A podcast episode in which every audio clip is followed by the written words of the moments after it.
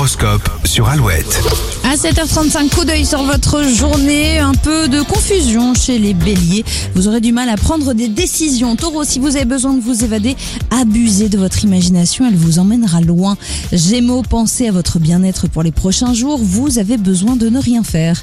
Cancer, la diplomatie sera l'une de vos grandes qualités ce jeudi, vos messages seront bien reçus. Lion, vous aurez euh, sûrement du mal à vous adapter à l'ambiance du jour, il faut dire qu'elle est très changeante. Vierge, soyez ouvert et prêt à faire beaucoup de compromis pour obtenir ce que vous voulez.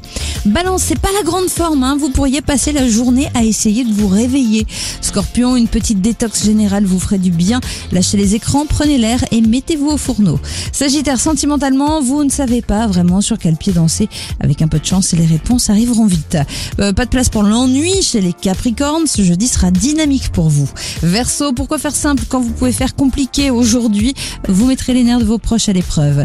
Et les poissons, c'est en gardant la tête sur les épaules que vous sortirez d'une petite impasse. Merci d'avoir choisi Alouette pour vous accompagner. Bon courage à vous qui foncez au travail. Enfin, foncez. Limitation de vitesse quand même. Hein. Et par contre, au niveau du volume, il n'y a pas de limite. Vous pouvez monter le volume de la radio pour profiter de Bob Sinclair après Amy Winehouse sur Alouette.